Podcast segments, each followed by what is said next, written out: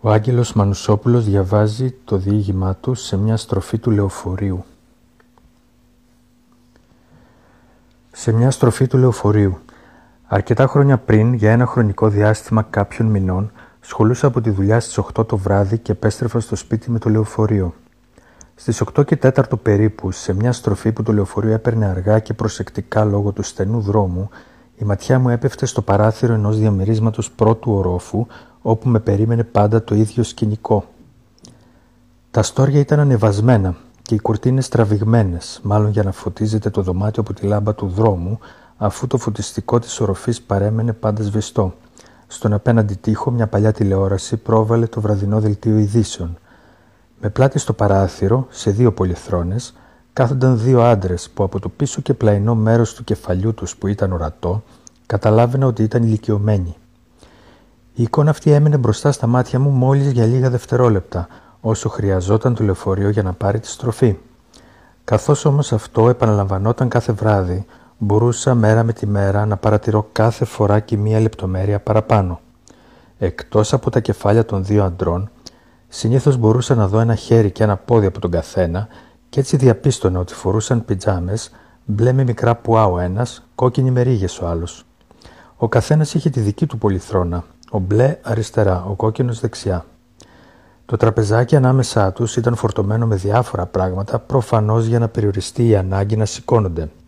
Εφημερίδες και περιοδικά, βιβλία, μπουκαλάκια με νερό, τηλέφωνα, ποτήρια και φάρμακα. Άλλες λεπτομέρειες που μπόρεσα να συγκρατήσω με τον καιρό ήταν τα κακόγουστα καδράκια πάνω από την τηλεόραση και το πάντα σβηστό παλιωμοδίτικο πολύφωτο. Μόλις το λεωφορείο απομακρυνόταν και η εικόνα έφευγε από τα μάτια μου, μου άρεσε να κάνω υποθέσεις για το ποιοι ήταν οι δύο γέροι και τι έκαναν στη ζωή τους. Άλλοτε θεωρούσα ότι ήταν φίλοι που χείρεψαν και αποφάσισαν να συγκατοικήσουν για να μειώσουν τα έξοδα και τη μοναξιά, άλλοτε τους φανταζόμουν σαν ορκισμένους εργένιδες που έζησαν μια ζωή μαζί με γλέντια και κρεπάλες και αποφάσισαν να μείνουν μαζί και στην ύφεση της ζωής και άλλοτε πάλι σαν παθιασμένους εραστές που αφού έδωσαν όσοι ειδονοί μπορούσαν ο ένας τον άλλον τώρα γερνούσαν απολαμβάνοντας τον τελευταίο αλλά πολύτιμο καρπό της πολυετούς σχέσης τους, τη συντροφικότητα. Όπως και αν τους έβλεπα πάντως, εντύπωση μου προκαλούσε η πλήρης ακινησία που επικρατούσε στο δωμάτιο. Ποτέ δεν μου έδωσαν την εντύπωση ότι ανταλλάσσουν έστω κάποια κουβέντα. Ήταν μια εικόνα θλίψης που μετρίαζε αρκετά την ανακούφισή μου από τη λήξη του, του κουραστικού οκταώρου. Ίσως γιατί μου θύμιζε ότι όσο και αν τρέχεις και κοπιάζεις στη ζωή και εκείνο τον καιρό έτρεχα και κόπιαζα πάρα πολύ, στο τέλος, στην καλύτερη περίπτωση, απλά κάθεσαι και περιμένεις το αναπόφευκτο μοιραίο.